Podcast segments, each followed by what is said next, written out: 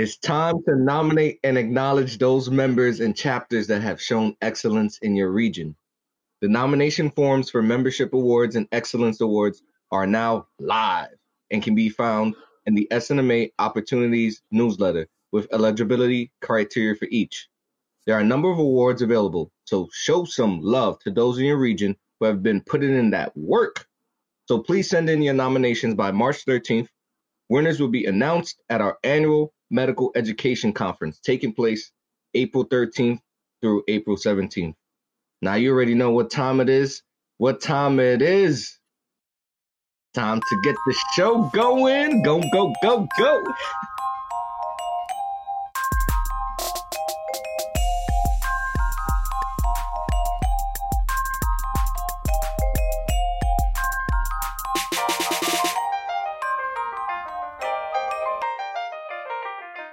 Welcome to SNMA Presents the Lounge. Whether you're in the student lounge, doctor's lounge, or lounging around at home, get ready to join SNMA for meaningful conversations on topics affecting minorities in medicine and groups that often sit at the margins of healthcare. And I am your boy, student Dr. Aldwin. And to celebrate the changing of session, uh, seasons from winter to spring this month, our icebreaker is going to be what season are you? Spring, summer, fall, or winter, and why? I would say for me, I'm gonna say summer. You know what I'm saying? Because I'm a hot boy. You know what I mean? I like. Ooh, you come alive in the ooh in the summer. uh, you feel me? I'm, I'm that vitamin D that the world needs to have. You know, and in terms of just being outside, being lively, having the right energy. Like I, am that summer man. You know what I mean? How y'all feeling though? What what what what what y'all feeling about the seasons you are? Hey everyone! Once again, I'm well, not once again because I'm introducing myself for the first time, but I'm student doctor Isabella. Um, my season, so I have to. It's it's a it's very close between fall and spring for me, but I have to say spring because like the winter time for me is like my hibernation season. Like I'm locked in, I'm loaded, I'm just trying to get through it. And for the most part, too, like that's the roughest like time for me because it's just there's no vitamin D out, mm-hmm. there's no sun, it's cold all the time. And when spring comes about, it's like a renewal. It's like I remember again what it's like to be human, essentially. I remember to like to enjoy life and it's almost like that goes away during the winter time. So spring is like a renewal season for me. So that's always like my favorite time to like emerge from that cold, like depressive type season of winter and then like seeing this somewhat of warmth and like flowers and mm-hmm. color again on earth it's it's a very it's a very nice time so yeah i have to i have to go with spring fall is, was almost there but i'll i have to say spring one I love it. for me Hey everyone, it's student Dr. Erica Dingle. Uh, so I would be fall 100%. I think fall is the season that is the most chill. Um, Mm-hmm. literally and figuratively, I guess. You know, you get to fall and people are like coming down off the high of the summer, right? Then there might be a day where it's like, yeah. oh, I really want to feel that summer air again. And then boom, fall hits you with summer. So I'm giving you summer in the fall. And then it might be a day where it's mm-hmm. like, yo, I really feel like feeling that chill. And then boom, you wake up and you get the perfect chill for some chunky clothing and a nice knee high boot and a big scarf and you get to be mm. fashionable. So yeah, I think that that season gives you everything that you're expecting, calms you down, prepares you for the exit of the year. And yeah, it's just a chill, very chill uh season. You you look like fall to me, yeah, Erica. I, you are fall. Honestly, You're I, fall. no, seriously, like that is my favorite season. You do look like fall. hands down, hands down. Yeah. Well, that was cute. I love it. Everybody love participate it. that's listening in. This would be fun. You might could, who knows what kind of connections you can make off of these seasons. Somebody might, another hot summer, some, somebody might connect with Aldwin in his hot summer stage. Hey. Okay, hot boy. Where's, where's her, where's this wow. hot girl? We looking out for you. we gotta look out for y'all too. We gotta look out for the whole crew. You know what I mean? We'll take the heat off of you right now. We'll bring it back to fall. All That's right, I got saying. you. Let me get chilled out. So it's our favorite portion of the show. It's time to run the list. For our preclinical students, running the patient list on the wards allows the team to address the most pressing matters of the day. So in this segment of the show, each of us will address together collectively, go back and forth a little bit about it, probably about the most recent events that pertain to our populations and the communities that we will serve one day as physicians. So let's get into it, shall we? Yes. I'm excited because it's Women's History Month. Shine some light on the women. Yeah. And it's black. Well, it was just Black History Month. I was trying to carry that over. we can as, okay, as far cool. as we can go, as far as we can take it. It's Black History Month every day. Right. Put every the black month. in parentheses and then his Women's History Month. So, right. That's a Fendi fact. And there's some notable women, right? You want to yeah, talk well, about them, Is? Oh no, I mean, yeah, I wasn't sure what we who we wanted to shout out, but I know uh, there's a lot of women that we could talk about, especially in medicine, who are breaking barriers. One person we probably want to speak about, or two, I guess, because it's like they're both doctors. Dr. Uche Blackstock and Dr. Mm-hmm. Oni Blackstock are two women in medicine, and it's funny because I was just reading a little bit uh, about Uche. She had put on a, or she had made an article on Essence, just talking about kind of her progression through medicine and like the different seasons she's gone through, um, quitting medicine or quitting academic medicine at some point she said because it just wasn't serving her as well as like being married for some time and then she got ended up getting divorced maybe i guess because her um, marriage wasn't serving her anymore as well but she ended up kind of creating her own company uh, called advancing mm-hmm. health equity and because she was just kind of upset with academic medicine not really addressing all of these issues that we see when it comes to health disparities in medicine and kind of just feeling like she wasn't being appreciated and valued as a black woman in this field. And i think that's just a great way or that i just felt like that was just a great article for her to make because it speaks to so many of the hidden like battles that we fight um as minorities in this field that people sometimes aren't privy to. They just think oh like you're black, you're in medicine, and so you have this job to like fill mm-hmm. everybody else's cup, but without filling your own cup, essentially. And so I thought that like article was amazing. She just kind of talked a little bit more about her life, her personal life, as well as like her professional life and kind of how she's evolved through those stages and, and where it's led That's her awesome. to today. Yeah. yeah. I read about both of them and they're well accomplished sisters, Harvard trained and uh no, they're always at the forefront of any social political issues, which I appreciate, and the way they represent themselves. I mean, mm-hmm. it's like to the T, the standard that you expect. Um, and in regards to Women's History Month, I think again we got to celebrate our women every day, cherish them, appreciate them, especially Black women.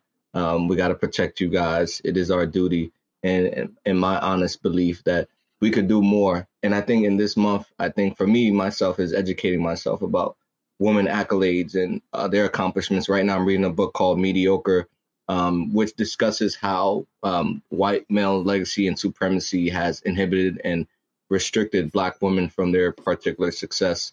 And one of the women that I recall from the book um, recently that I read about was Shirley Chisholm, um, who ran for president in 1972. We talk about the first Black person to run for president was Jesse Jackson, but that was in 1984. She ran in right. 1972 in the midst of being called the N word, in the midst of being denigrated and condemned in a time period where no one believed that you could actually accomplish so much. And so right. I think that we have to reinforce how much knowledge and power is there in our history and how many beautiful and terrific women that have transcended upon this plane on this earth and are currently still doing the magic, still doing the work and still For being sure. outside, you know. Um, and, and in regards to medicine, I have a whole plethora of mentors I could name drop right now. They're doing some amazing things, but I'll let uh, Erica do her thing. But shout out to all the women uh, doing amazing things, especially in medicine. And uh, shout out to you guys too, because you are part of history too, being part of this podcast. The first for SNMA, first podcast co-host. Our name's gonna go down in history, Erica. You heard that? That's wild. when they That's talk true. about the first podcast group, they got to talk true. about us. I didn't even think Period. about that. That is true. That's major. yeah. Yeah, one one of the women that just always, whenever it comes to being like a first, like a pioneer, sticks out to me. Dr. Susan Taylor. She founded the Skin of Color Society, Mhm. and I Right. mean, when you consider just the disparities in, I mean, just in healthcare in general, but especially when it comes to skin of color, like I've still actually last year was the first time I was able to see a black dermatologist in however many years. Mhm. And you know, they're not everywhere. Like you might be able to find in your local community uh, a black family medicine physician, but you know, black dermatologists are Mhm. few and far between. Um, so I there's a number of them, even Dr. Diane Davis, so many that are actually like either they are in the field and have you know paved the way for those to come dr alexis carrington on you know up and Mhm. coming that and it's important because not for nothing like you see our skin that's the first thing you see and who am i Yeah. to think sorry that a white person can really truly understand even like if it's down to like something minimal like hyperpigmentation like bruh these dark spots this this means a lot to me all right. You, you know what i'm saying? Like there's just certain things that they can they can really empathize with us on.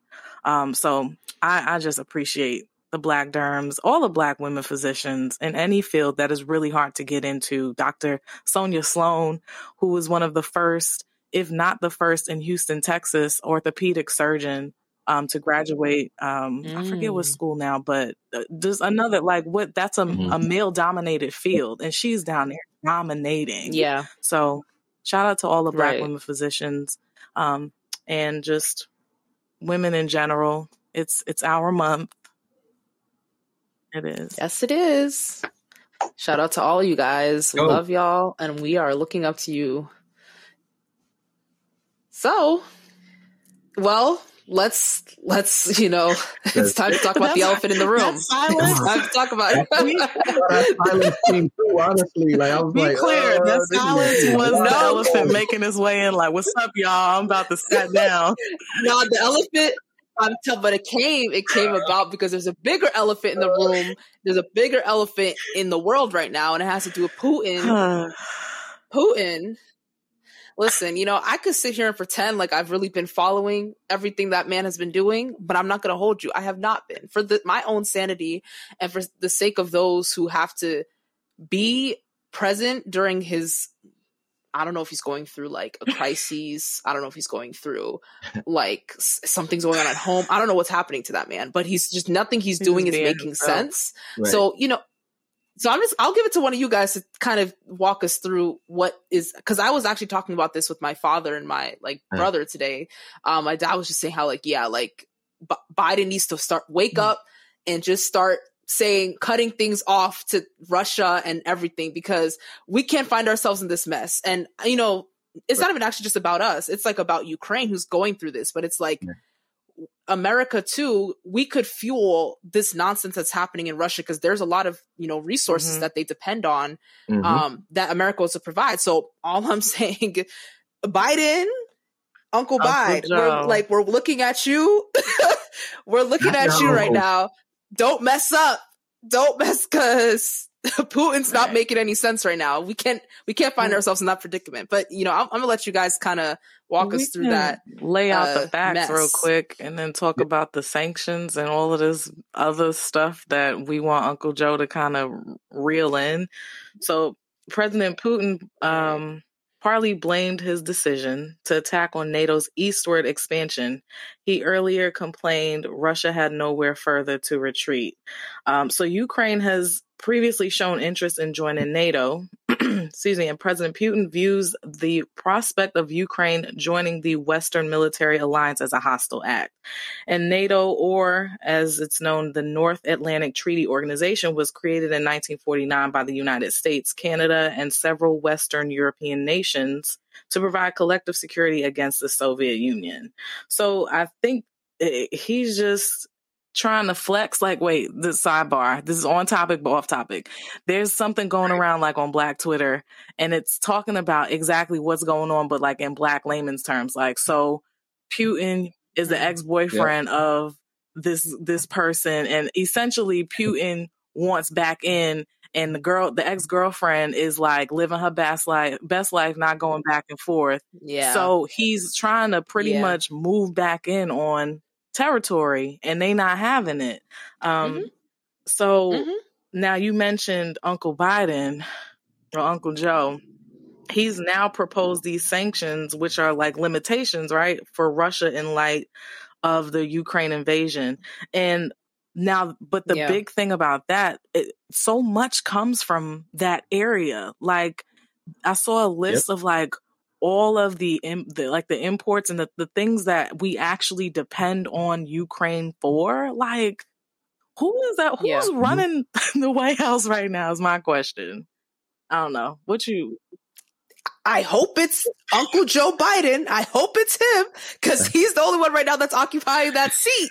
It's just, if not our sis Kamala, your your sorority sister and my Listen. alum, she got to come through because we can't let this a lot we going can't on. let this fall. You know, Bro. Ukraine, it, you know, has been established as an independent state from the former Soviet Union since 1992.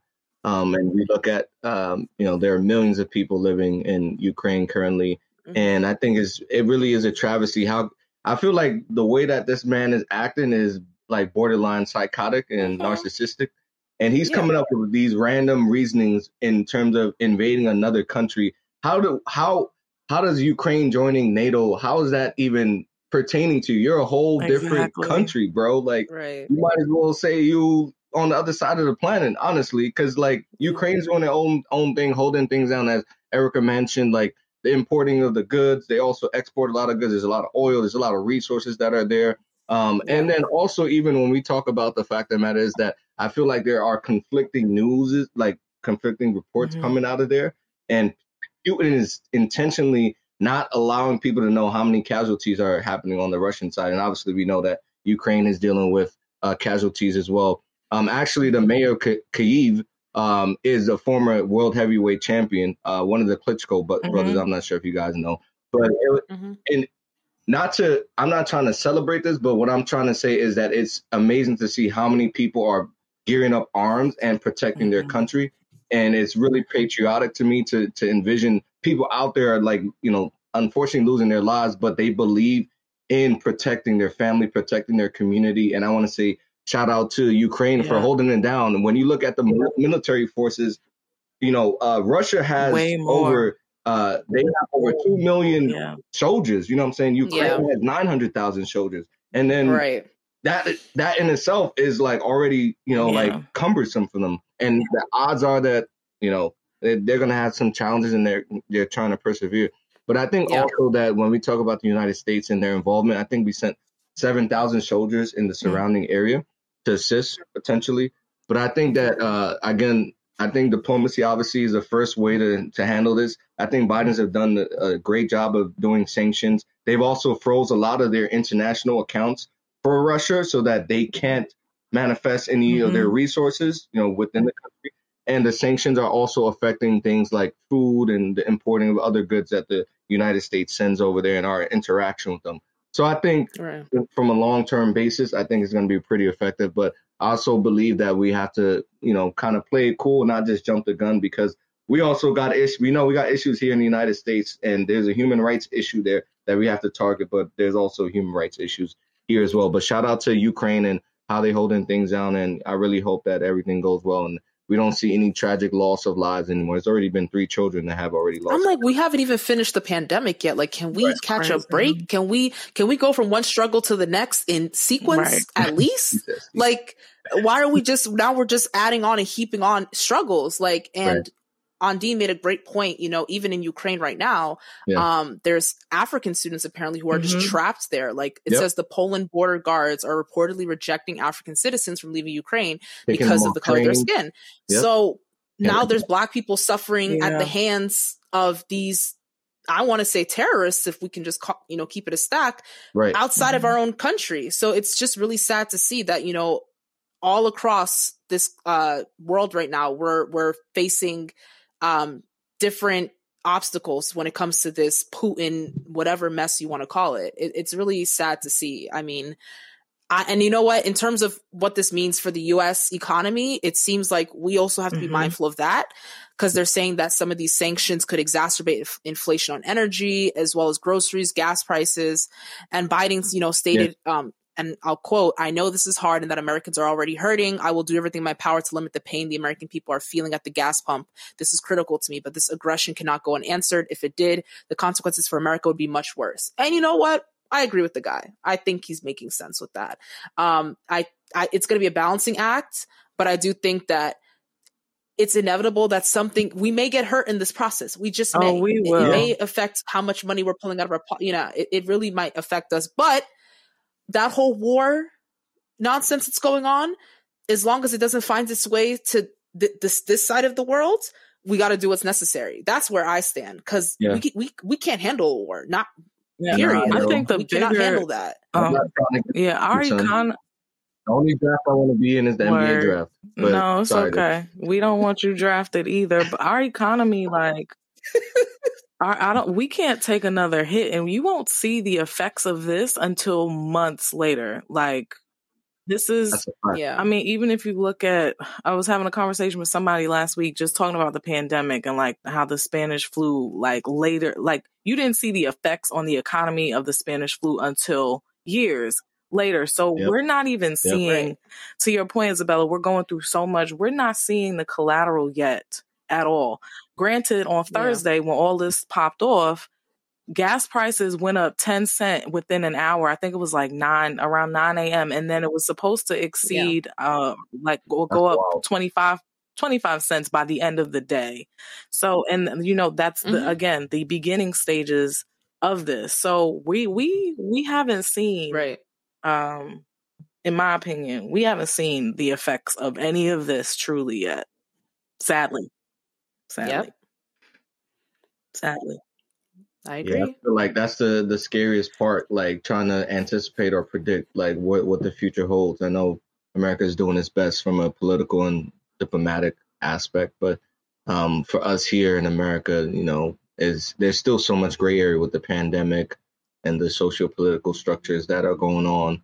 Um, and I feel like we, you know, we got to enhance the experience of the constituents here too. You know, a lot of you know, mothers, single mothers, are struggling with inflation to take care of their children. There's a lot of businesses that are struggling to hire people. I mean, employment rates, you know, are having have improved, but also there's certain, you know, infrastructure and industries that are getting killed right now.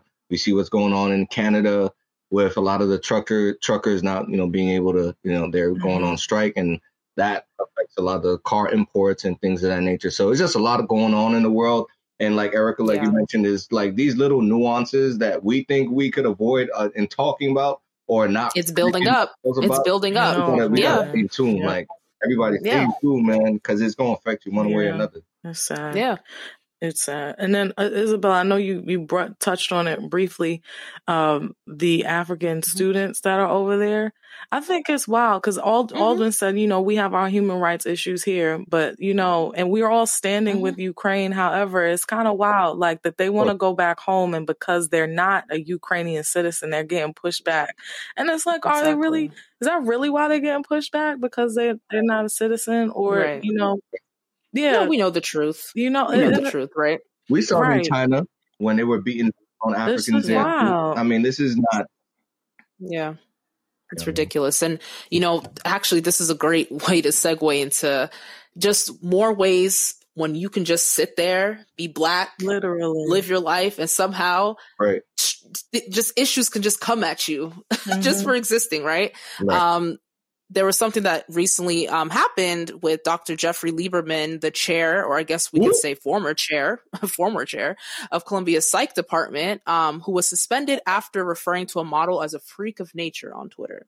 See, this is what I talk about when I say sometimes everything that happens in your head doesn't have to be said out loud. Sometimes that they can stay in your head, right? Like, Right. no it, you know, that's like, the and I s- privilege White I male. see white privilege yo it makes Yes. them cross the streets without looking it makes them say whatever comes to their mind without thinking could this have any further implications on me later like on later down the line they just uh, literally a, f- yeah, a freak of nature it's ridiculous. I see it all the time on clerkship.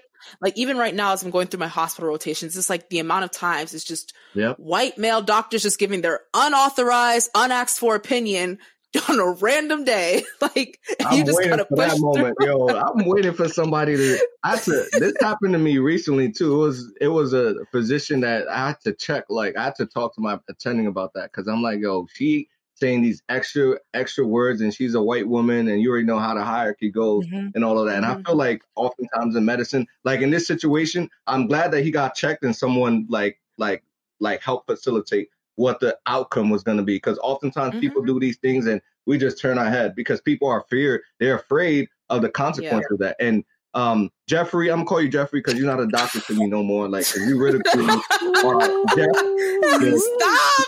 Relax. Like, nah, for real, because this really offended me. You know what I'm saying? Like reading about this beautiful black woman who we cherish and celebrate, and now again we see like the white male infrastructure, you know, trying to institute itself and antagonize a woman that's minding her business, right? Yeah. And also the tweet. Yeah.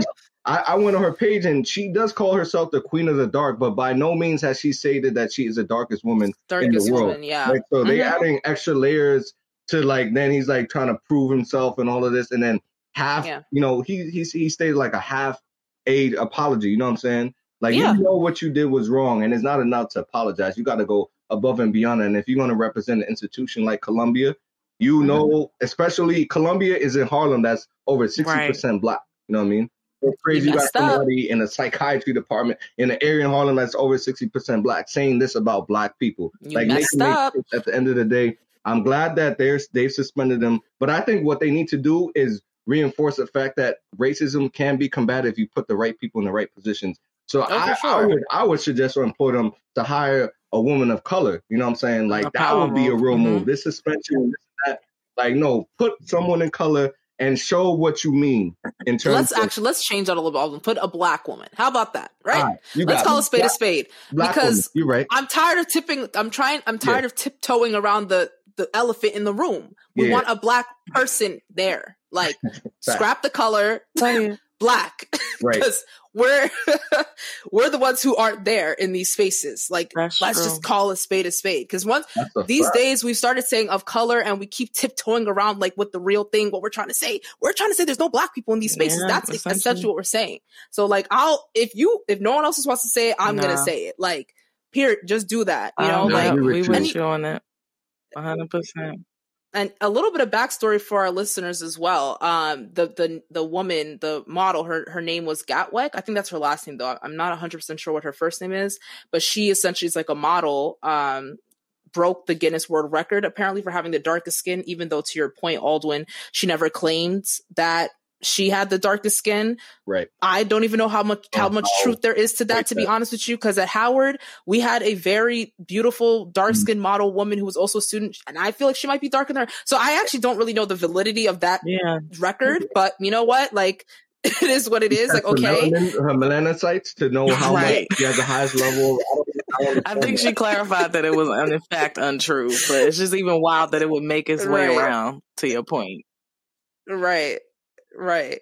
So, but yeah, so that's kind of a little bit of backstory on her. But you know, like you said, gave this like very like I feel like ungenuine, ingenuine apology um, to the black community and to all women. But he was suspended, and like we said, we want a black woman to take his place. So let's start getting a move on that. Um, yeah. So there's the story on uh Je- Dr. well Jeffrey Lieberman and we have there you go. more craziness happening to I was like let me follow what Alt would say let me let me take out the doctor real quick Oh, wow. Oh, yeah, 'cause Let me- you- y'all know I let me stand for that. Like you know, I'll be about the energy. You know what I mean? um yes but now we we have craziness happening in real life we have craziness happening on these apps we have craziness being documented through netflix. Now i haven't watched the show but erica you have. It's called tinder swindler. I've actually had multiple people tell me i need to watch this show but i haven't seen it Yeah, so i need i need the That backstory i need the tea guy please. Essentially, well, let me. All right, let me see. Oh, so, okay, what we're going to say first is this is about a man who poses as a billionaire, scams women out of money to rope other women into his billionaire ploy, essentially a, a Ponzi scheme for himself. And this is very true. So this mm-hmm. man ends up dating over like a period of years. They showed, I think it was three or four. Actually, he was dating two of them and one of them was like his homegirl mm-hmm. essentially. And when I tell you, he mm-hmm. had these women running him Amex cards on it, like here's here's my Amex card for you to use. Here's this amount of money. He was flying them to Greece, flying them all to what other parts of Europe. And and his yeah. his excuse, which is what I'm using when Sallie Mae and whoever else come after me, is my enemies are after me. I cannot pay for my Everything no. on him. No, literally, no. everything was my enemies. I can't I can't see you because oh my, my enemies gosh. are after me. He would send them on WhatsApp. And then yo, the final chick, yo, the final chick got him. I don't want to ruin it for everybody, but she got somewhat retribution. Mm-hmm. Um Yeah, I'm about to watch this. When I tell you, it will have you sitting there like, mouth agape. And then I, you know, I didn't even really feel bad for these chicks because if, if a man, see that, now we're about to segue into a little dating segment, I guess, for a second. You asking me for money? Mm-hmm. Nah. Nah, yeah. What's wrong with that? When these yeah, women that's a, what do you mean? Thousands Hold of dollars, not won't. like a twenty dollars for some gas or you know for a meal. We won't. Even wait, hold on, Erica. Even if it was twenty dollars for some gas, honestly, it's a red flag. It will be a Everything, red flag. Why is that a red flag? Like, what? He holding you down? Why he can't? What? What you mean? Who you said that he's down? holding me down? What are we? They were just getting to know this man or when. Wow. I thought we learned our lesson okay, from the Valentine's Day episode, Aldwin. I thought we learned our lesson. Are we going to go back no, there? No, no, no, no, no, no, We Liz said, come on, financial straight. corner. We got to take over to his own corner on this one. no, but these ones, the, they were just, they were just starting to date this man. And that like, he would take them, their mm-hmm. first, first date was like, uh, a private jet to somewhere and you know they flicking wow. it up and oh he's like oh he's love bombing them and you know I, I love you and you're gonna be the mother of my children and apparently he had a, a whole child with this other woman it was wild oh, i i 100% oh, no. for the com- comedic relief mm-hmm. watch it like mm-hmm. if not for anything else watch it to laugh you will laugh in my opinion more so Oh yeah, it's already on my yeah. list, girl. It's, it's added hilarious. to my. List. It's next. It's next in line. I'm still watching Emily in Paris though, but it's next in my. I need to next in line for me. Too. Okay. Yeah. T- t- TV's popping right now. Then cool. we have the invent inventing Anna, which is similar. She's out here scamming mm-hmm. everybody as well. I started watching it, have not finished it, but I'm okay. amazed at how, you know, people really can just kind of move through society, get money, and nobody really mm. questioned anything. That's that's. Uh, did any of y'all watch it? Okay. I haven't watched it, but you know, usually the first, you know, the first step to doing that is not being black. I'll tell you that. That makes it very easy. that makes it very easy. Yep. I mean, look at the shows. True. That's right. look at the shows. Look at the shows we're watching on Netflix. You you think in any in any nope. real life society, if a black man tried that, he would have made it through the it first been episode? Why. Nope. He would have been, been why with a question mark. why? Like, he would have been caught. Right. Like it's no way. Why? No, but you're, to your point, being being white. Um, and one one of the characters was like, she she looked basic, and that's how you knew she had money. I'm just like, this is I want to like actually study this. Like, there's some some psychology and sociology behind like oh, sure. getting into oh, the upper sure. echelon of it well it's new mm-hmm. york right mm-hmm. but the new york high life mm-hmm. and it's wild yeah mm-hmm. yeah so that y'all have to watch that too okay but yeah so inventing anna i am definitely going to watch that because shonda rhimes made it and i trust mm-hmm. anything that she does and like she's just she's like what what would you call the Betty White of dramatic television from Scandal to Grey's, which like these shows that ran for so long. So I'm definitely gonna watch Inventing Anna. But yeah, like I said, in, in terms of anything involving the mess that we're talking about, you just don't need to be black. Like once you're not black, you can you can get away with half half the stuff and no one's gonna come looking at you twice. So I think it's possible when when you don't have this skin color for sure. I'm not surprised. But we need to talk about another great show. I don't. I actually found out about it from the Super Bowl because they had a commercial. Yep. It's the remake of Fresh Prince of Bel Air. So some people, I've heard a lot of different dissenting opinions about uh Bel Air, the new like the remake it. of it. it's so I think if you're like super gung ho on Fresh Prince just remaining a comedy and you don't want to see it in any way, sh- any like other shape or form, this may not be what you want. Yep. But I think Aldwin, you're, you're agreeing with that statement, but I think if you just open up your mind just a little bit more, yeah. you'll be you'll be surprised at how good it is. Like as a drama, I feel like it captures if there was no comedy, right, in Fresh Prince, I feel like the heart of what the show is supposed to be, which is literally he is leaving West Philadelphia because his mom is telling him you need to get out from the streets and he's yeah. going to this upscale Bel Air. Like if they capitalized on that, the backstory of that, it would make for actually really great television. And that's what they did in Bel Air. They basically capitalized on what even brought this boy to Bel Air in the first place. What is he like? What is mm-hmm. he running mm-hmm. from? What was what happened back in West Philly, right? Mm-hmm. And they really kind of hone in on that and they focus on all the drama that comes with it, all of I would say common pitfalls that black men who grow up in, you know, mm-hmm quote unquote the hood or the ghetto or whatever you want to call it. I mean, I don't really like using those terms, but mm-hmm. whatever you want to call it, all of these struggles and obstacles they have to face and what happens when they're removed from that environment how do they then thrive how do they then make like make another life for themselves essentially and i i think it's great like i'm completely in love with the show and i think it really touches it like touches so many concepts that we tend to ignore when it comes to the struggle mm-hmm. of so many mm. black men in the society especially mm-hmm. in american society yeah. um so i i think the show is absolutely fantastic and i was a little bit concerned because like yeah like this is a remake i don't know if they're gonna like ruin like Fresh Prince and kind of like what it was. But the whole point is that it's actually not really supposed to be like show. Like a mimic. Yeah, it's not supposed to be like a mimic of the show. It's supposed to be like its own thing right. with kind of like us the same backstory, but like its own thing. That's it's not good. meant to be like another comedy. That's you know what I'm saying? Yeah. And yeah. they did a great job with the casting. Like almost all the cast is dark skin. I can't be nothing but happy mm-hmm. for that. Mm-hmm. It's great.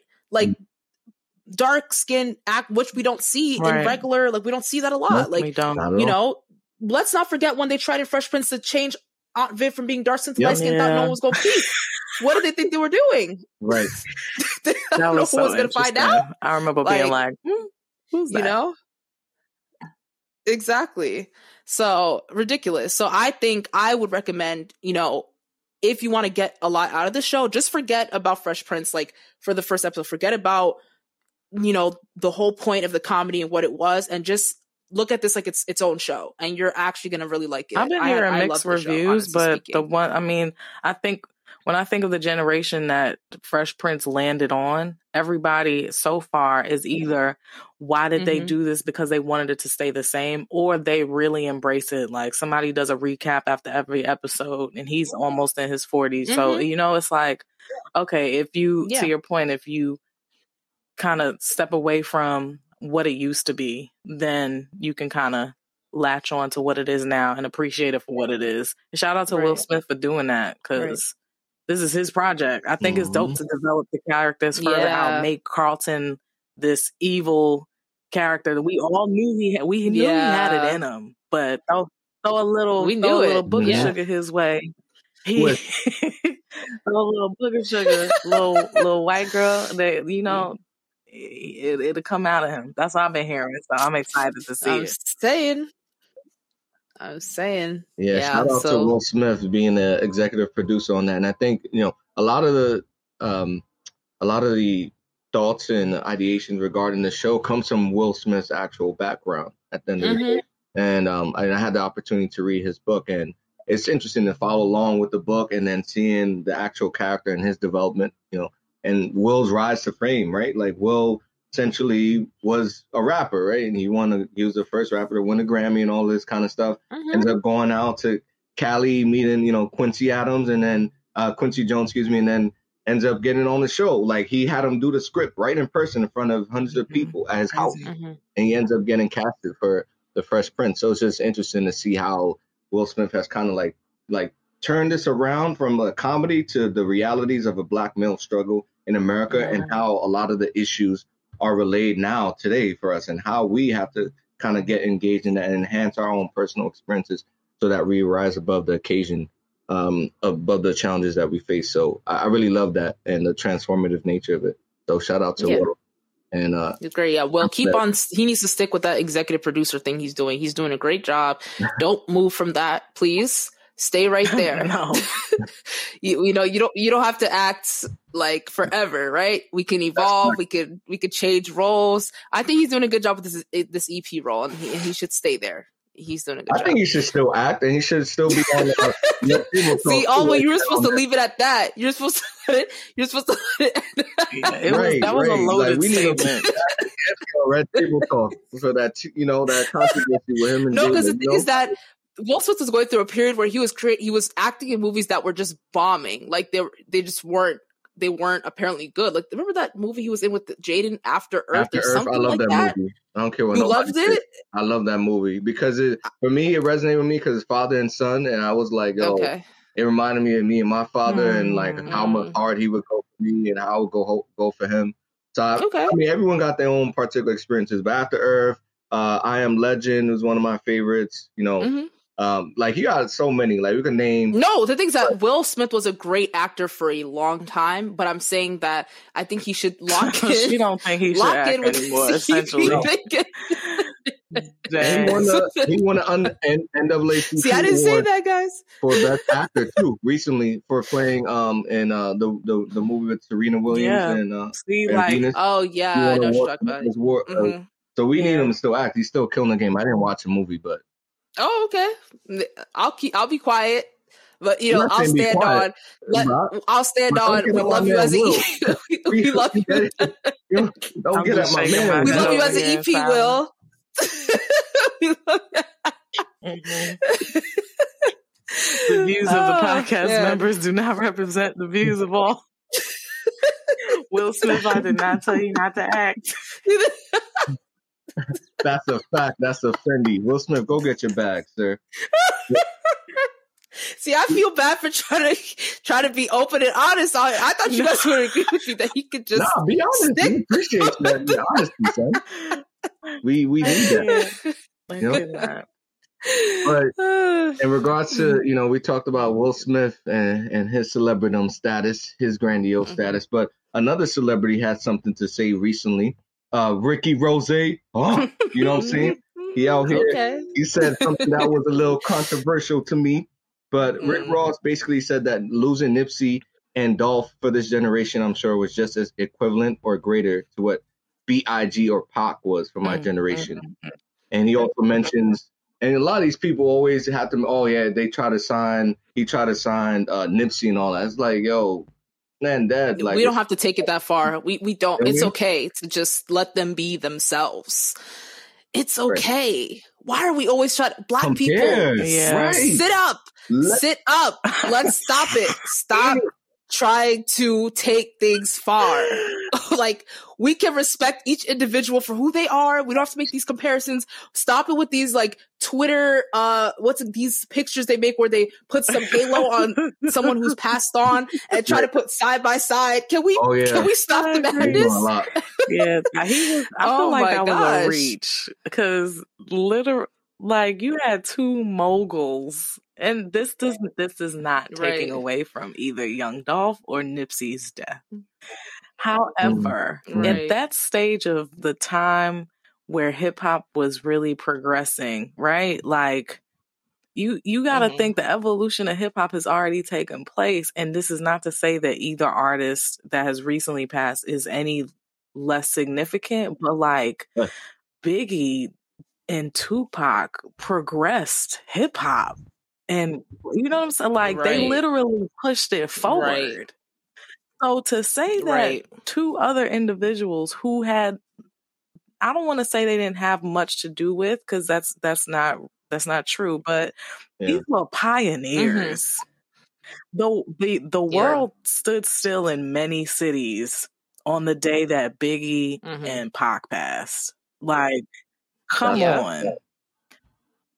They were holding two coasts. Like literally Right. Biggie held East Coast and Pac held yeah. West Coast in his hand. Like, what are we saying? like, he must got some new it, chicken dropping or something, yeah. and that's why he's trying to push his voice. uh, yeah, he does have an album. Yeah, yeah, he actually does have yeah. something dropping. So th- I, thought it, was, I thought it was gonna be but... chicken thighs, like another flavor. Because that was that was a big statement to make. When you sent that article for us to read, I was Very like, "Wait, big. what?" Yeah, right, walling. But I think like we gotta we gotta respect greatness where it's at. And again, the comparison is so easy for us to compare one individual to another. But I think that we gotta celebrate what each individual has brought mm-hmm. to the mm-hmm. game of hip hop, was mm-hmm. what they brought to our culture, to our communities. And I will say, from a musical perspective, you know, Biggie and Pac, you know, very transcendent. I mean, untouchable in many regards. But right. on the other hand, um, Nip and Young Dolph, community wise, their mm-hmm. community awareness and their willingness to be engaged with those who are less fortunate, I mm-hmm. think that uh, they've set a legacy sure. that's very different than Big and Pac did. So, right. with that being said, I think like oftentimes we we look at these rappers as gods and we have this overarching thought about them, but I think we also got to celebrate their, their mm-hmm. humanness. You know what I'm saying? not just about their music, but not just about their community stuff, but also about the human beings that they were and cherishing their life and the challenges that they've had um, and how they persisted. And we just, I feel like we just neglect all of that. You know, it's so easy for us to create animosity and create all of this tension. This guy's better than that. He rapping and yo, just celebrate who they are naturally. They dead. Their legacy will live on forever. And let's look yeah. at that more so than seeing who's better and who's well on top said. of the other individual. So shout out to all well of them. Said. You know what I mean? is in addition to this uh, Women's Health Month, women, Lord, I said Women's Health, Women's History Month, we have uh, National Colorectal Cancer Month. Um, and I think, mm-hmm. you know, you, we just talked about mm-hmm. how these men, for example, Nipsey and Young Dolph, they they lived out their legacies through community involvement and I mm-hmm. think it's important mm-hmm. that black men really step in on this front um, because we we see the disparities in the black community right we had chadwick boseman who passed away has it been two years yet or are we kind of coming up on two years um, where he passed oh, I think we're yeah. almost coming up on two years, yeah, or we may have passed it, yeah, because I think it was sometime around January, right? Wasn't like January, February that he passed? I don't on? remember exactly, but you know, like talk about yeah. the disparities yeah. with regards to colon cancer in black populations and especially we know black men they don't always go to the doctor and get their checkups um, but it, it, would be wonderful right. to see like I don't know, like you said, oh, when we got these these rappers, we kind of look at them as gods sometimes. What if like somebody did an actual health initiative, like pushed it for real, and yeah, and got out yeah. there, right? It, it, was. It, who knows that's the crazy thing about it, man. Like not enough in the like we have all of these individuals who have enough mm-hmm. resourcefulness, enough money, enough time to create an initiative where we change disparities in our community, especially like you mentioned, black men being afraid to go mm-hmm. see a mm-hmm. doctor or when they're having symptoms that are, you know, very unusual, they ignore it or turn their head or whether it's mental health, depression, whether it's, you know, like hemorrhagic issues, mm-hmm. whatever the case may be. I think that oftentimes we're like, yo, I got it, I'm gonna be all right. And then you come to find out, unfortunately, that you have cancer. And then we look yeah. at the statistics with, you know, colorectal cancers. African Americans are the highest of any racial ethnic group in the U.S. to be affected by colon cancer. And we are 20% more likely to get colon cancer and 40% more likely to die from it than other groups. And this is also involved with breast cancer, the same thing, yeah, same issue. And so being able and to I think have, it's all Keep that. Yeah, good. Yeah, Izzy. So oh, sorry, I didn't mean to cut you off. I was just gonna just quickly add in that I think it's all because of like detection, you know, sure. late detection, and I think one detection being later because people don't care to like reach out to you know black communities and say, hey, you're at risk for this. It's probably important that you get it. I just think they like to keep these disparities in place and just then be able to say on a UWorld question, oh, a risk factor for getting colorectal cancer is being black, but we've done nothing to mitigate why that is. Because I don't think it's inherently just being black is what gets you to get colon cancer. Right. I, like I think we we stop at where we see the disparity and we then make it into a statistic and Right. we leave it alone. So That's- I think it's all about just like late detection and not trying to promote screening in these communities. That's what I believe is the root cause. But you can go ahead, Aldwin. I just I had to throw that in there. No, I mean I definitely agree. Like also like I think another thing that is interesting when we look at our communities for black men, um, when you're talking about like colorectal cancer screening, prostate cancer screening, for a lot of men that I know, they're not interested in doing that because it involves, you know, having to go in Mhm. the derriere and they think that Yeah. that's taken away from their masculinity. And I think that's something Right. that we want to target as well, is that your health is more important than any ideation that is, oh, it's emasculating or it makes me feel Right. pregnant to have a scope inside of me to check if I have something going on, you know. And Right, so, um, yeah, it's just it's just tragedy, and I think it's it really is a representation of the culture of medicine, right? Like Isabella, like Mhm. you said, we we talk about it, but we never really about it. We don't put policy in place. We don't Yeah. educate our constituents. Like when when we're in school, like why are they teaching us about Christopher Columbus, but then they're not teaching us about health maintenance, right? That's the true. importance of going to a doctor, the importance of having good mental health, the importance of facilitating social support and connections with each other so that we can prevent Alzheimer's. Like, why do why is all that information missing? We know why. Yeah. But the reality is that this, eh, for me, in my opinion, is is a ploy for for them to really target us and put us at a disadvantaged state. We know criminalization. We know from a health perspective we're behind. From a social political aspect, we're behind. Like we're all behind in so many different domains, and this is just Right. one part that we got to continue to advocate for. You know what I mean? Mhm. Well said. Yeah. I completely agree. And, you know, gotta then also go into National Endometriosis Awareness Month. I mean, this one I feel like is a lot more personal, especially when it comes to Black women, because I've heard so many stories of Yep.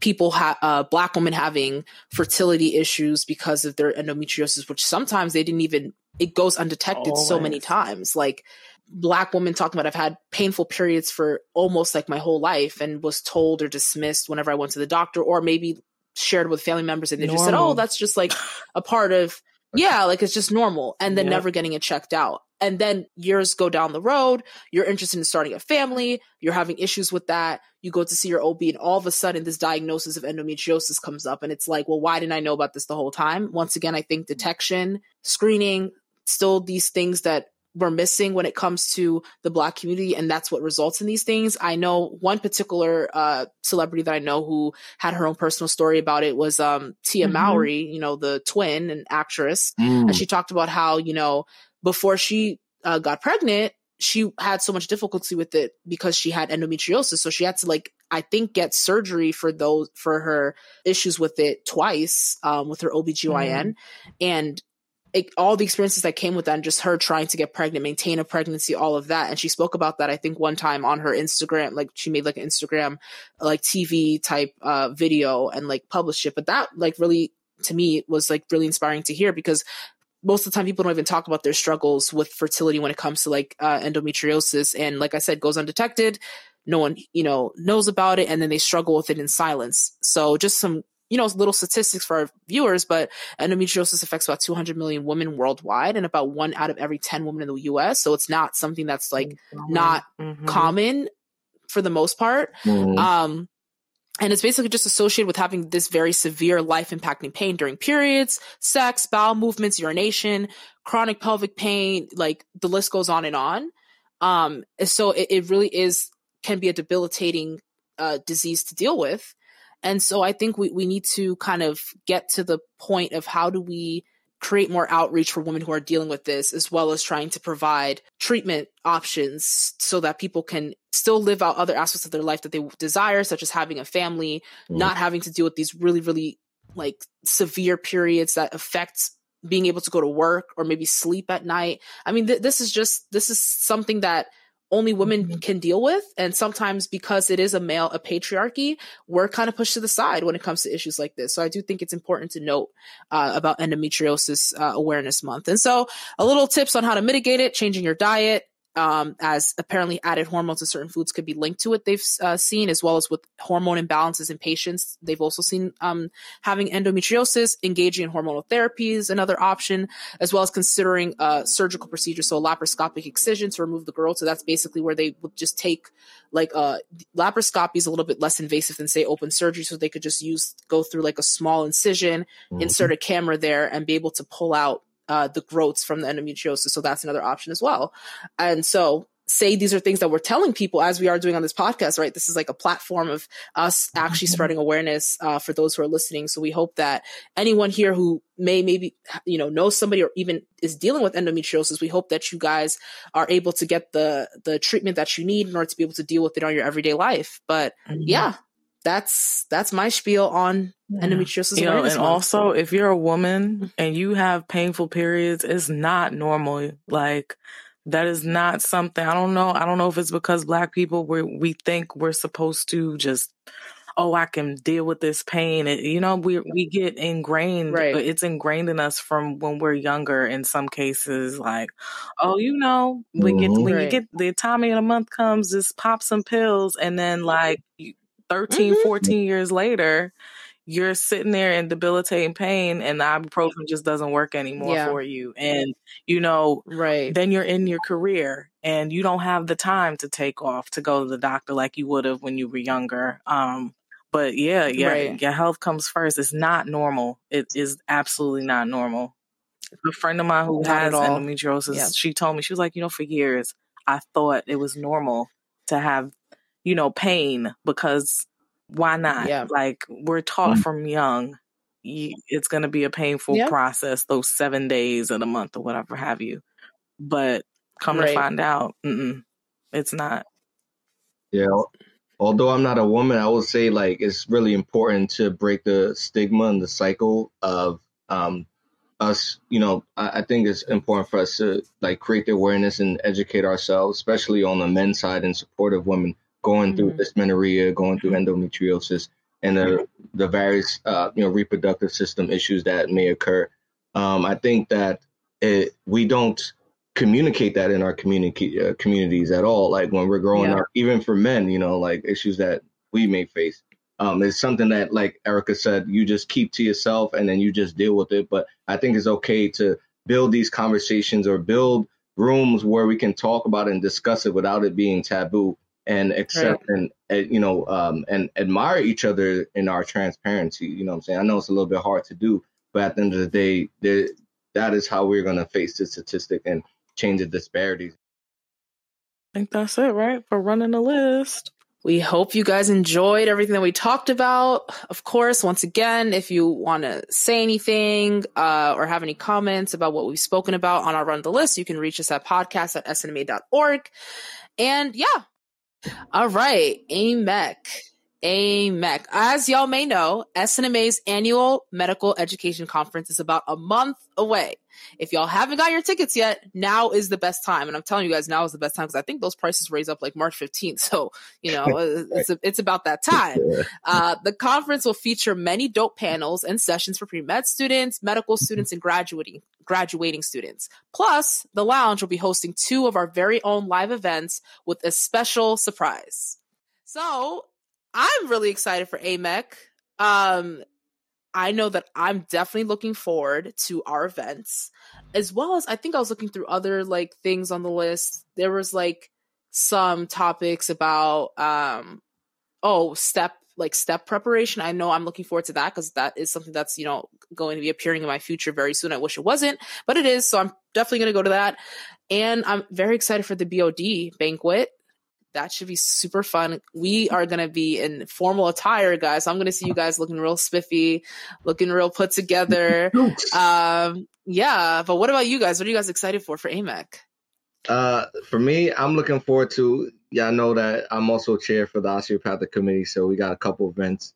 Uh, we have cool. an osteopathic breakfast that we'll be having on Saturday in the morning, and we have the president and CEO of the American Osteopathic Association giving his speech and uh, encouraging the osteopathic students to be great. Um, we have a DO speed dating event where we're going to have uh, different specialties pull up and pre-meds and med students can uh, get opportunities. So to- why can't that speed dating be like a real speed dating? Why not? see, that's It's not why real. it does have to be for professional. They, they should know that as black med students, we're not just out here just dating. They should have had Oh, something in place. that's- That's a that's a y'all problem. That I'm talking about? For, for Wait, the hold on. osteopathic. For the Oh wait, Aldwin, we're you trying to say that you're already committed? You're al- you already have no, somebody? No, Oh no, no, no, no, no. I'm trying to say, I'm trying to say like we we doing something professional, and there's gonna be a lot of Okay. events. Is he- There's gonna be a lot of events. No worries. Don't worry. You'll get your speed dating thing going on. There'll be a lot of extracurricular activities going on outside of AMEC. Yeah, uh, which I okay, okay. here, right? Um, because I've had the opportunity to go, and there's a lot of parties and all that. So, uh, yeah, it'll be lit. But yeah, those are my two, and then they got a financial planning event for uh, doctors as well, that uh, a seminar which I'm really interested in, in meditation. So Cool. yeah, so tossing the, the baton to Erica. What, what, what's your interest? Yeah, there's so many sessions. I don't know how I'm going to. I need to clone myself. um, but there's a theme I've noticed with like social media and medicine. Like there's one session called the Med Influencer Res- Revolution. Um, there Mhm. was another one about just social media, like building your brand. Um, so I'm I'm interested to see it. We'll likely have a big turnout because if y'all haven't noticed, like TikTok and medical people have blown up. Um, They Like, have been like lit this. TikTok, yeah, I've noticed. Instagram, and I, I think these people get paid for these ads at some point when you reach certain Mhm. status, if you will. So it, I, I do. I am Right. interested. I, I'm not a TikToker, and I don't see myself dancing and stuff like that. But I feel like with this, Girl, we're gonna have you dancing. though, right? I feel you like mean? just like TikTok, TikTok kind of developed. I was talking with a friend the other day. So apparently, TikTok in China or Instagram in China, like mm-hmm. their algorithm is different. Like they have videos that get promoted when they're more educational, more life enhancing, and then in the U.S., our videos are Mm. like the dance dance revolution, the the challenges, and that's what gets promoted. So I'm wondering maybe one day the algorithm Right. will change and not to say that the people who do the dancing on the videos, but you know, like if you're actually providing information, how that can actually translate for you into success, not just the theatrics of, oh, I'm in medicine, doom, doom, doom, doom, doom, doom.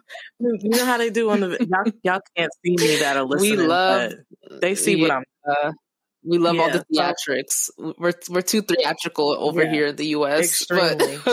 Um, Right. So I'm looking forward to those mainly, but also um there there was another workshop, something about like from attending to whatever, um, just about Mhm. your career in medicine, not necessarily just remaining like clinical.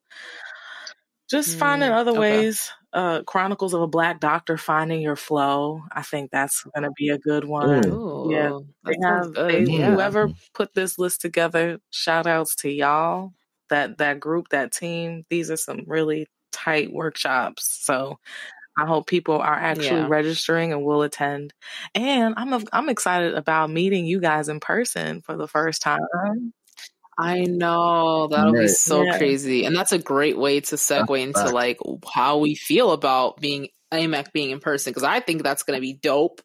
Like even with AMEC last year, uh, being on, like virtual, we still had a great time on our live session. To all those who remember and who tuned in, we were having a great time. We got great feedback about that, and so I think it's going to be amazing to be able to implement that in a live format and actually get to interact and like in real time get people's energy and you know uh feedback on how everything was. So i think that's going to be great covid concerns there's always covid concerns i think and i'm not going to say anything You to jinx it. outside though is So you I'm out, just- you was in Vegas outside, That's so you true. ain't concerned. Yeah, you had COVID can't- podcast too. covid can't hold me down right covid can't hold me down but me for AMEC, I can't I can't speak for her, right? It could maybe it could hold her down, maybe it, cou- it couldn't. So I'm hoping it doesn't because we've the tickets have already been paid for, the We're flights having a- have been bought. The hotels have Yeah. been booked.